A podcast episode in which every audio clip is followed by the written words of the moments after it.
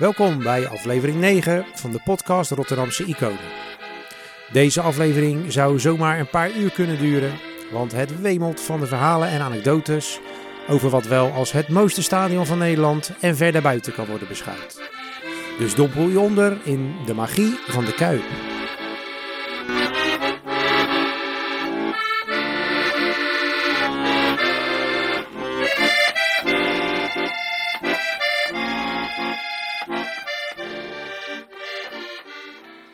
Zondagmiddag 19 juli in het jaar 1908 besluiten vier vrienden na afloop van hun wekelijkse partijtje voetbal op het terrein voor de Wilhelminakerk in de Oranjeboomstraat een voetbalclub op te richten onder de naam Wilhelmina. Men gaat spelen op een terrein tussen het Afrikaanderplein en de Hele Dijk, bijgenaamd de Put, en men kleedt zich om in een snoepwinkel aan de Paul Krugerstraat. Na enkele naamswijzigingen gaat de club vanaf 1912 door het leven als Feyenoord. En dat is ook het moment dat men kiest voor de rood-witte shirts met zwarte broek en zwarte kousen, zoals we ze nu ook nog steeds kennen. De club raakt het veld echter kwijt in de Eerste Wereldoorlog, omdat het, als gevolg van voedselschaarste, in gebruik wordt genomen als volkstuin. Een verhuizing volgt naar een complex op de hoek van de Kromme Zandweg en de Dordtse Straatweg. Hier bouwt men een overdekte zittribune van hout die plaats biedt aan 400 mensen. Door diverse uitbreidingen groeit deze capaciteit snel door. Want voetbal wordt razend populair in het interbellum en er komen vele tienduizenden, vooral havenarbeiders, wonen in de wijken op Zuid. Uiteindelijk komt de totale capaciteit van het stadion aan de Kromme Zandweg uit op 22.000 mensen.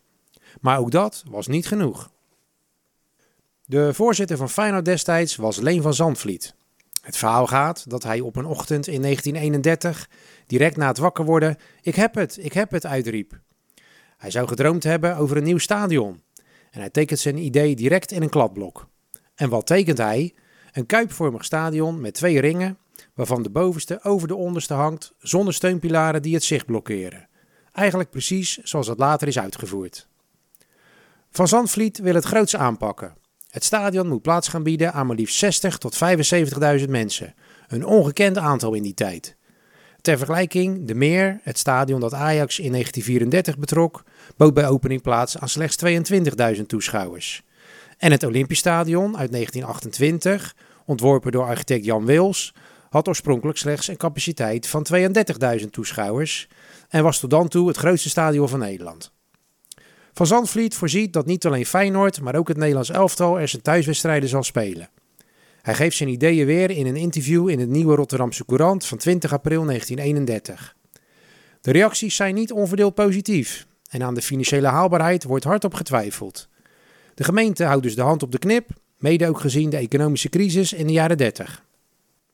Feyenoords voorzitter trekt zich echter weinig aan van de kritiek en hij benadert architect Jan Wils om een ontwerp te maken.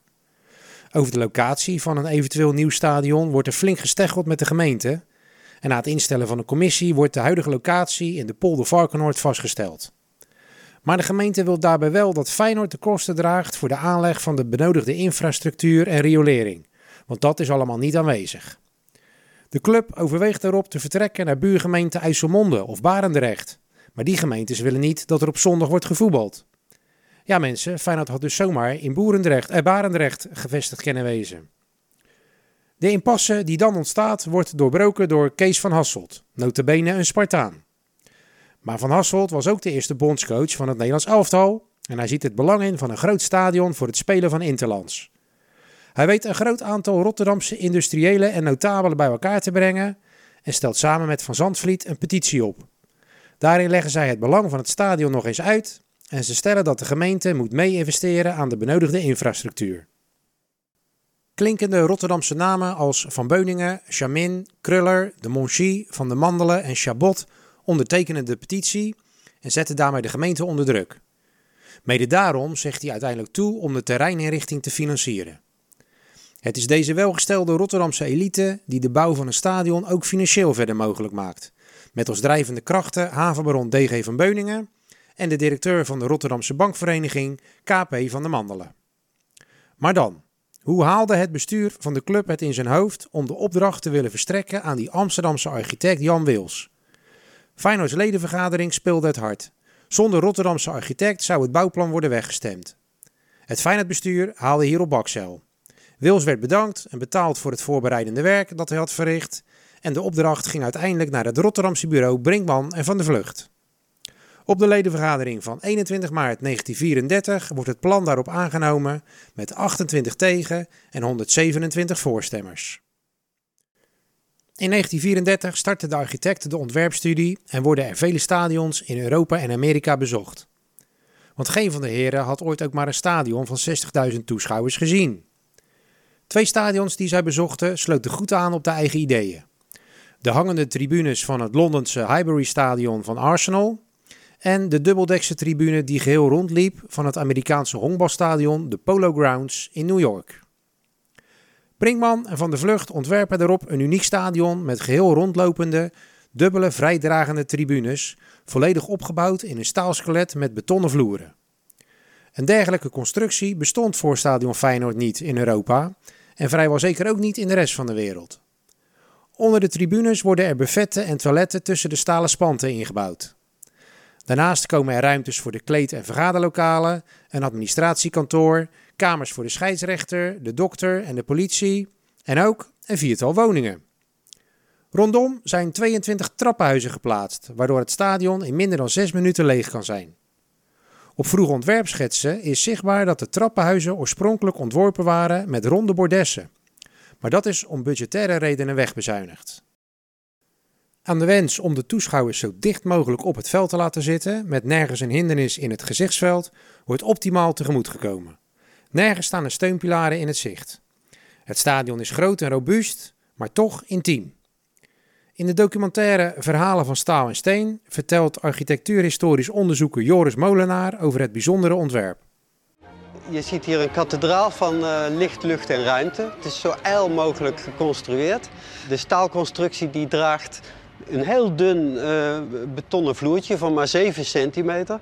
En alles is hier uh, op materiaalbesparing en op, uh, op pure draagkracht uitgenut.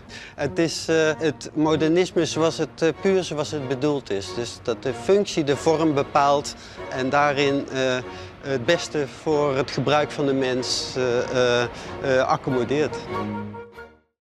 Stadion Feyenoord is dus ontworpen in de stijl van de nieuwe zakelijkheid, een belangrijke vooroorlogse architectuurstroming. De Kuip is mede daarom zo bijzonder omdat er geen tweede stadion te vinden is dat in deze stijl ontworpen is. Het behoort verder ook tot de eerste generatie voetbalstadions waarbij de gebouwtypologie zich losmaakt van de stadions die voor Olympische sporten gebouwd zijn. De Kuip is dus niet langer een sportstadion waar ook gevoetbald kan worden, maar een echte voetbaltempel, bewust ontworpen vanuit het gebruik als voetbalstadion. Dat leidt tot de typische vorm van de plattegrond, die het midden houdt tussen een ellips en een rechthoek met afgeronde hoeken. Na de Tweede Wereldoorlog wordt dit principe ook toegepast in andere legendarische voetbaltempels, zoals het Bernabeu in Madrid, Nou Camp in Barcelona en het Azteca-stadion in Mexico-stad. De bouw wordt uiteindelijk gegund aan JP van Eesteren voor een bouwsom van 850.000 gulden. Op 16 september 1935 wordt de eerste paal geslagen door aanvoerder Puk van Heel en na een bouwtijd van amper 10 maanden wordt het stadion al opgeleverd. In oktober 1936 ronselt men 1500 mariniers en werklozen die op de tribunes moeten springen om deze zo te testen. De blauwe kuipstoeltjes zitten er dan overigens nog niet in, maar men zit aanvankelijk op houten banken. Het stadion doorstaat de proef moeiteloos en de heren krijgen als beloning een borrel en een sigaar. Het stadion is dan klaar, maar de gemeente en het Rijk voldoen vanwege geldgebrek niet aan haar verplichtingen en de Kuip staat maandenlang in een min of meer lege omgeving zonder infrastructuur. Van Beuningen is woedend en moet uiteindelijk zelf de portemonnee weer trekken voor de aanleg van toegangswegen en riolering. Op 27 maart 1937 kan dan uiteindelijk het stadion worden geopend met een vriendschappelijke wedstrijd tegen Beerschot die Feyenoord met 5-2 wint. Het was aanvaller Leen Vente die als eerste een doelpunt scoorde in de Kuip. Burgemeester Droogleven Fortuin, zelf een oud voetballer en een van de oprichters van wat later de KNVB zou worden, doet hij de eerste aftrap en houdt een toespraak die eindigt met de volgende wens. Mogen in dit stadion velen van eerlijke kracht meten en goede kameraadschap genieten. De eerste grote interland wordt er op 2 mei 1937 gespeeld. Nederland neemt het in een uitverkocht stadion op tegen de Belgen. En meer dan 60.000 toeschouwers zien het Nederlandse team met 1-0 winnen. Maar dan breekt de oorlog uit. En ondanks dat Feyenoord in augustus 1940 de vijfde landstitel binnenhaalt, pakken donkere wolken zich samen boven de Kuip. De bezoekersaantallen lopen sterk terug en Feyenoord kan niet meer aan zijn financiële verplichtingen voldoen. Men laat zelfs in het diepste geheim uitrekenen wat de sloop van het stadion zou opleveren. Het resultaat 250.000 gulden voor het staal dat de Duitsers goed konden gebruiken. En dat terwijl het stadion amper vier jaar eerder voor 1,2 miljoen gulden was opgeleverd. Van een sloop kwam het uiteindelijk niet. Volgens sommige verhalen speelde de toenmalige stadiondirecteur hierin een grote rol. Toen de Duitsers het stadion kwamen inspecteren, zou die slechts een derde van de werkelijke hoeveelheid staal hebben opgegeven. En daarmee was slopen niet interessant. Vanaf 1943 mocht er op last van de Duitsers helemaal niet meer worden gevoetbald in de Kuip. Ook een donkere bladzij is de grote razzia die plaatsvond op 10 en 11 november 1944. Bij deze razzia werden maar liefst 50.000 mannen opgepakt om te werk te worden gesteld in Duitsland. Onder andere in de Kuip werden deze mannen op het speelveld bijeengedreven en met mitrailleurs vanaf de eerste ring onder schot gehouden. Na uren wachten werden zij vervolgens afgevoerd naar Duitsland. Na de oorlog valt er weinig sportief succes te noteren op Zuid. Met de introductie van het betaald voetbal, halverwege de jaren 50, stijgen de bezoekersaantallen weer. En in 1961 wordt Feyenoord na 21 jaar eindelijk weer eens kampioen. Maar naast voetbalwedstrijden bood de Kuip al vanaf het begin ook ruimte voor tal van andere sportactiviteiten. Er vonden bijvoorbeeld motocross, atletiek en turnwedstrijden plaats. In 1947 was er voor 16.000 toeschouwers de bokswedstrijd om het Nederlands kampioenschap tussen Beb van Klaveren en Luc van Dam. En het volgende fragment is weer van een geheel andere orde. Uit alle delen van het land en zelfs uit België trokken duizenden en nog eens duizenden mensen naar Rotterdam om in het Feyenoordstadion een evangelisatieavond bij te wonen van de Amerikaanse prediker Billy Graham. Er waren ongeveer 60.000 toehoorders toen een koor van 6.000 zangers en zangeressen de avond opende met gezang.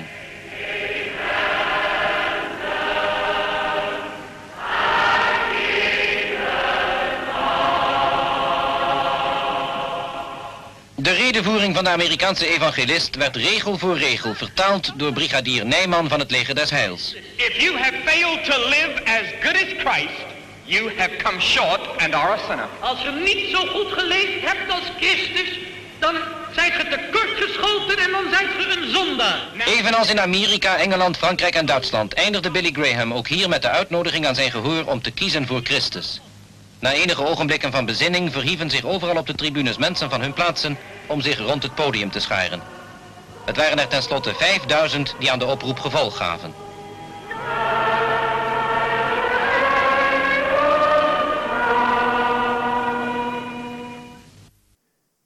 En de Kuip staat natuurlijk bekend als dé plek waar concerthistorie is geschreven. Een indrukwekkende lijst artiesten kwam er spelen. The Stones, Madonna, Michael Jackson, Pink Floyd, Prince, David Bowie, Bruce Springsteen, Tina Turner, Metallica, Ramstein, The Eagles en uit eigen land onder andere Marco Borsato en Doe. En ook het allereerste stadionconcert van Nederland vond er plaats in 1978. Bob Dylan en in het voorprogramma Eric Clapton speelde er voor maar liefst 52.000 toeschouwers. Tijd om nog wat meer records en primeurs op een rij te zetten. Ja, de beste grasmat ligt er sowieso al jaren. Het veld in de Kuip werd onlangs voor de zevende keer op rij uitgeroepen tot beste grasmat in de eredivisie. Bouwtechnisch had de Kuip dus een wereldwijde primeur als het eerste stadion met een geheel rondgaande, vrijdragende tribunering. Dat was nog nooit eerder zo uitgevoerd. De eerste live tv-uitzending in Nederland van een voetbalwedstrijd, de Interland Nederland-België, kwam er in 1954 vandaan. En drie jaar later werd er de eerste wedstrijd gespeeld bij Kunstlicht. Feyenoord Bolton Wanderers 0-3. Het Nederlands elftal speelde in geen enkel ander stadion zoveel interlands als in de Kuip. Momenteel staat de teller op 125. En er is een record van 10 Europese bekerfinales in het stadion gespeeld. Met in 1974 en 2002 Feyenoord trouwens als winnaar van respectievelijk de Europa Cup 2 en de UEFA Cup. Rijnmond-verslaggever Hans van Vliet gaf bij die laatste wedstrijd, 3-2 winst tegen Borussia Dortmund, op uh, ingetogen wijze commentaar. De muur staat in de 16 meter. Wie gaat er schieten? Van Hooijdonk gaat schieten! Ja! Ja!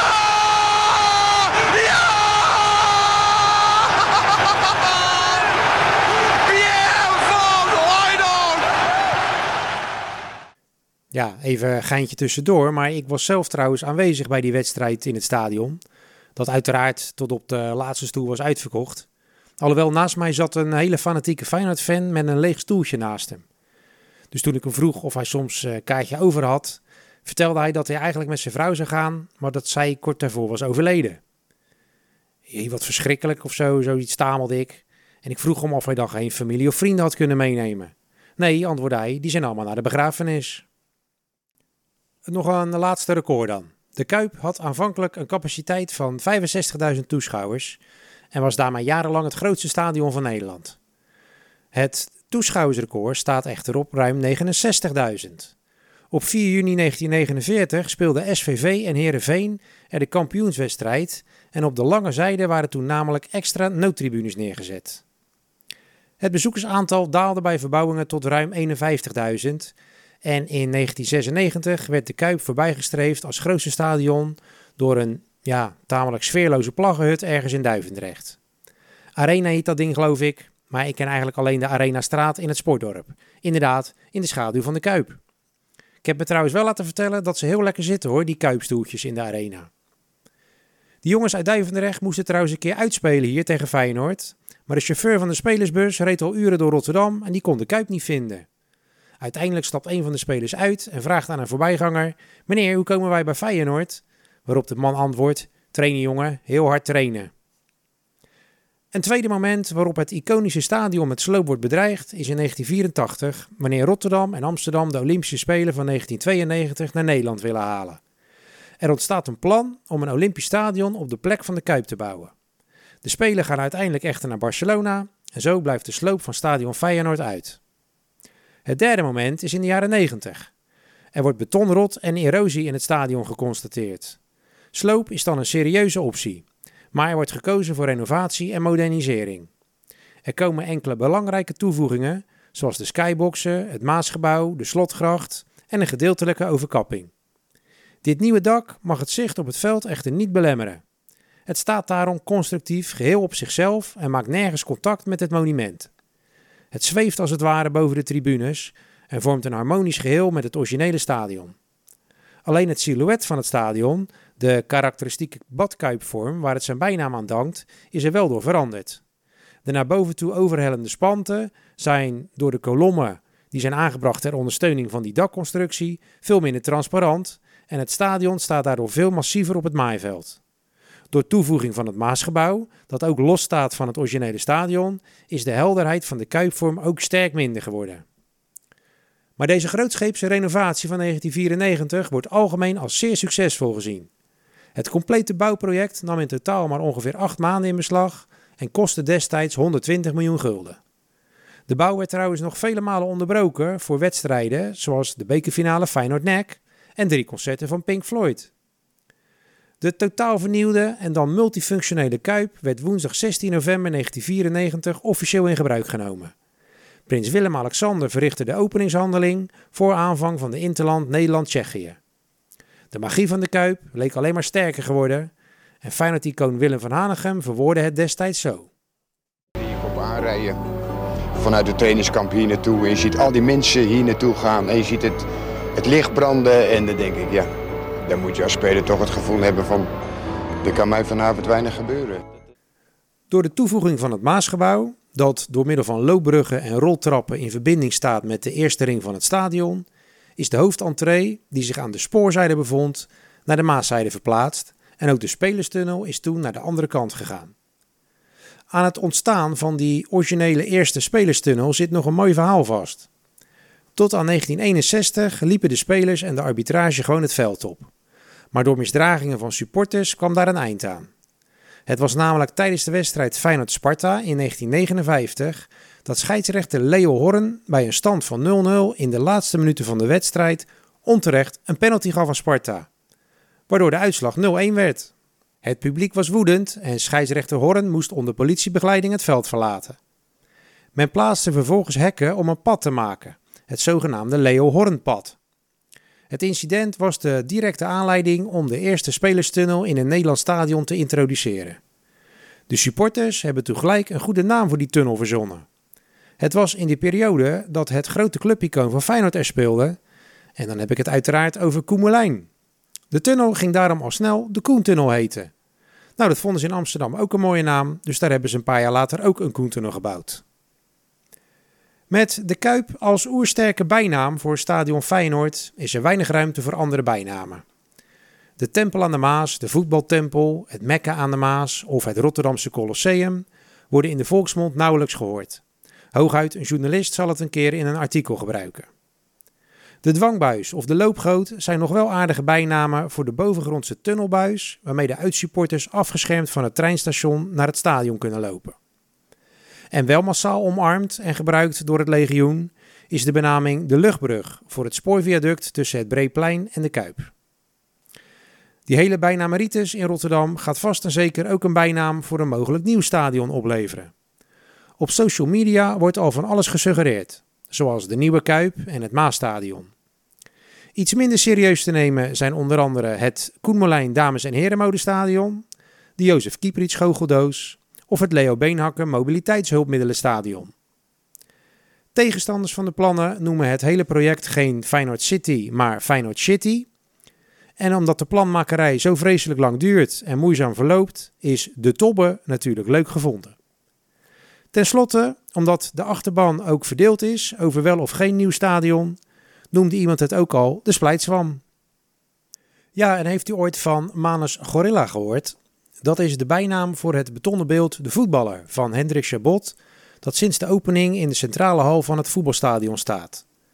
Chabot gaf deze voetballer het postuur van een arbeider, gedrongen en bonkig, met overdreven brede schouders en stevige onderarmen. De reacties van zowel publiek als kunstcritici waren destijds niet bepaald lovend. De lichaamsbouw en de houterige pose van de figuur vielen niet in de smaak en daarom ontstond onder supporters al snel die bijnaam Manus Gorilla. Het stadion bezit overigens een ruime kunstcollectie, ook al in die beginjaren. Zo bevindt zich in het voormalig entreegebouw aan de Olympiazijde op de overloop een meterslange expressionistische glaswand naar het ontwerp van Ewar Femius. Op dit gebrandschilderde glas- en loodraam is de stad Rotterdam te zien langs de Nieuwe Maas, van Hoek van Holland tot en met Rotterdam en alle tussenliggende plaatsen. Op de overloop in de oude entreehal staan ook drie bronzen bustes van beeldhouder Willem Verbon. Het betreft hier oud-voorzitter Leen van Zandvliet, havenbaron DG van Beuningen en Cor Kieboom, destijds penningmeester en later opvolger van Van Zandvliet als voorzitter. Verder is in de jaren 70 een glasraam boven de oude hoofdingang gemaakt door kunstenaar Cor Kraat. Het was een cadeau van de gemeente Rotterdam voor het behalen van de Europa Cup en de Wereldbeker. Naast de deur van de Olympiazaal is in 1958, ter gelegenheid van het 50-jarig bestaan van Feyenoord, een plaquette van de kunstenaar Gust Romein aangebracht. En in 2009 onthulde linksbuiten Koemelijn zelf nog zijn eigen standbeeld op het plein voor de Kuip, gemaakt door kunstenaar Tom Wakop Rijers. Enkele jaren later is dat beeld verhuisd naar een plekje binnen de hekken van het stadion. Koentje was een fenomeen in de Kuip en men zei niet voor niets, als Koemelijn op de middenstip gaat klaverjassen, dan zit de Kuip nog half vol. Dit citaat kent vele varianten en is een eigen leven gaan leiden. Maar het toont wel aan hoe populair de dribbelkoning was. Vermoedelijk is het oorspronkelijk een uitspraak van Ajax-voorzitter Jaap van Praag geweest tegen Feyenoord-voorzitter Cor Kieboom. Van Praag zou verzucht hebben: Cor, als jij met Moulijn gaat klaverjassen in de middencirkel, dan zit de kuip al half vol. Tegenwoordig is de kuip bijna standaard uitverkocht, maar dat was in de jaren 80 wel anders. Het dieptepunt lag in het seizoen 87-88, toen er gemiddeld zelfs minder dan 10.000 mensen op een wedstrijd afkwamen. Uit die tijd stamt de grap: hevige regenbuien in Rotterdam. Misschien stroopt de Kuip zo nog weer eens vol. Goed, Molijn is voor velen de grootste Feyenoorder ooit, maar de beste spits die Feyenoord ooit heeft gehad, is volgens velen de Zweedse voetballer Over Kindval. Natuurlijk ook omdat hij het beslissende doelpunt in de Europa Cup 1 finale van 1970 scoorde tegen Celtic in Milaan. Het commentaar was destijds van Herman Kuiphoff. Bij schop is wel. Het doet voor Koenen.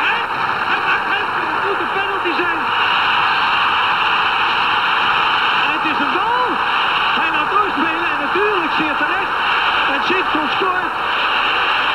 Het moet een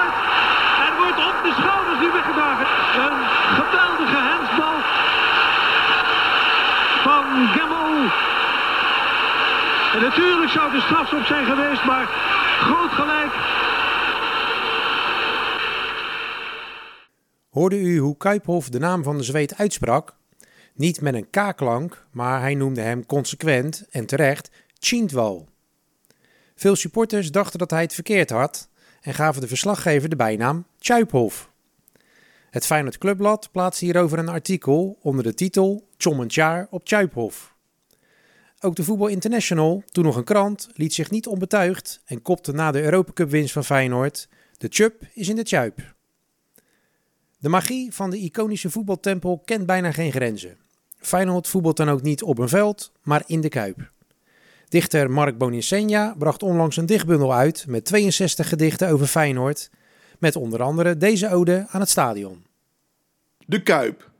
Soms zucht en kraakt zij onder de dans van duizenden, van duizenden die haar niet kunnen missen, die bij elk vertrek vreugdevol naar de volgende ontmoeting uitkijken. Elke keer weer zal zij ieder dragen, zonder te klagen. De grootste hebben hun beste trucjes aan haar laten zien en bij ieder trucje kijkt zij goedkeurend toe, als de liefhebbende moeder die trots naar de belevingen van haar zoon kijkt. Soms zucht en kraakt zij, onder de dans van duizenden, wetende dat zij straks alleen is. Wachtend op de volgende begroeting van liefde. Ja, menig Europese topclub beet zich al een stuk in dit fenomenale stadion. De blinde cabaretier en Feyenoord-fan Vincent Bijlo stelde als gastcommentator op Radio Rijnmond eens... In de Kuip is het voorafgaand aan een wedstrijd altijd een paar graden warmer dan de werkelijke buitentemperatuur. Maar het zijn niet alleen tegenstanders met kuipvrees, soms wordt de druk de eigen spelers te machtig. Vraag dat bijvoorbeeld maar aan Anthony Lurling, Gabo Babos of Dwight Tindalli. Die laatste was niet opgewassen tegen de verwachtingen en kwam met angst en beven de tunnel uit. Het verhaal gaat dat Pierre van Hooijdonk bij wijze van grap hem zelfs eens een pak luiers overhandigde in een volle kleedkamer met de woorden: Hero, voor als je straks het veld op moet, dan kan je het gewoon laten lopen als je het in je broek doet. En elke keer als er dus weer een nieuwe speler zijn opwachting maakt, is standaard de eerste reactie van het legioen: Wat hebben we nou weer voor vlees in de kuip? Het stadion lijkt ook een soort thermometer of maatstaf te zijn voor de gesteldheid van heel Rotterdam en de Rotterdamse haven. Er wordt van alles aan afgemeten. Bijvoorbeeld, de jaarlijkse 14,5 miljoen kubieke meter zand en slip die uit het Rotterdamse havengebied wordt verwijderd, is net zoveel als 9,5 keer de kuip tot de rand toe afgevuld.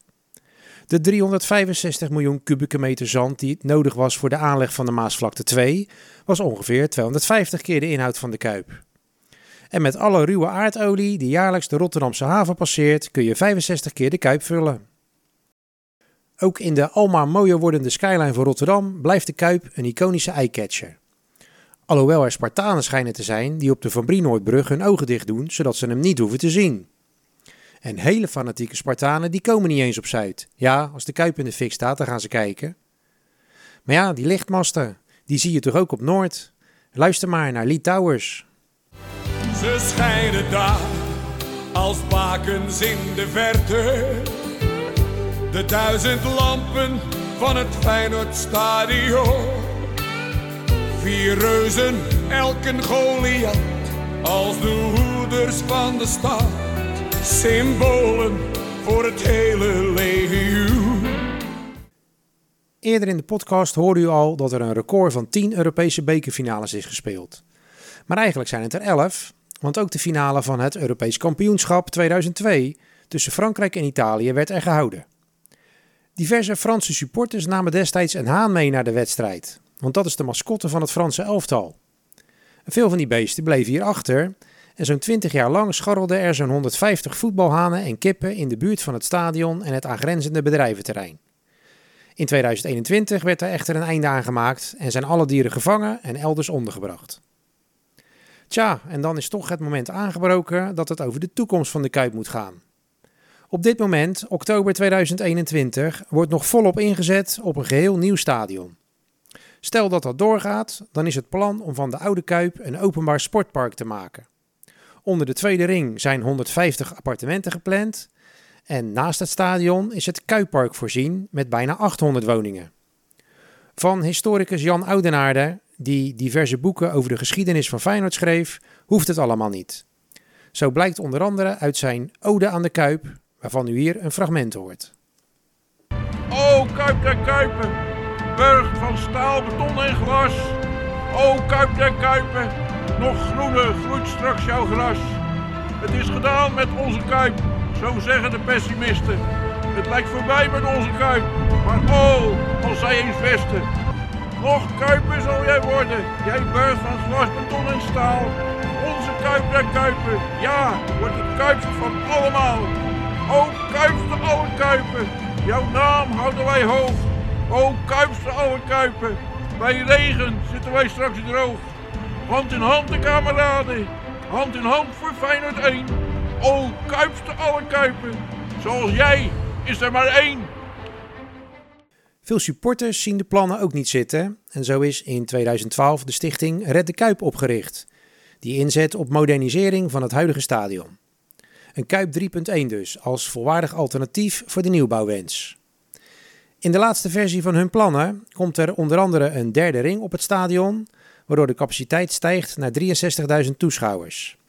Maakt het Maasgebouw plaats voor nieuwe moderne businessfaciliteiten en horeca en verdwijnt ook de oude overkapping, die wordt vervangen door een nieuw schuifdak. Voor of tegen een nieuw stadion. Je kan er jaren over ouwe hoeren en dat gebeurt dan ook. Feit is wel dat er in Europa nog slechts vijf vooroorlogse stadions bestaan, waarvan het originele ontwerp nog ervaarbaar is. Dat zijn het Olympisch Stadion in Amsterdam, Stadio Artemio Franchi in Florence, het Ernst Happel Stadion in Wenen, het Olympisch Stadion in Berlijn en Stadion Feyenoord dus. De Kuip is daarnaast een belangrijk Rotterdams monument en onlosmakelijk verbonden met de geschiedenis van de stad. Veel Rotterdammers, en niet alleen fanatieke Feyenoord supporters, hebben bijzondere herinneringen aan het gebouw en voelen zich er emotioneel sterk mee verbonden. De nabije toekomst zal uitwijzen welke kant het op gaat met het iconische stadion, maar één ding is duidelijk. De Kuip leeft, spreekt, zet bovenal de toon. De Kuip behoeft geen dak, maar draagt een kroon.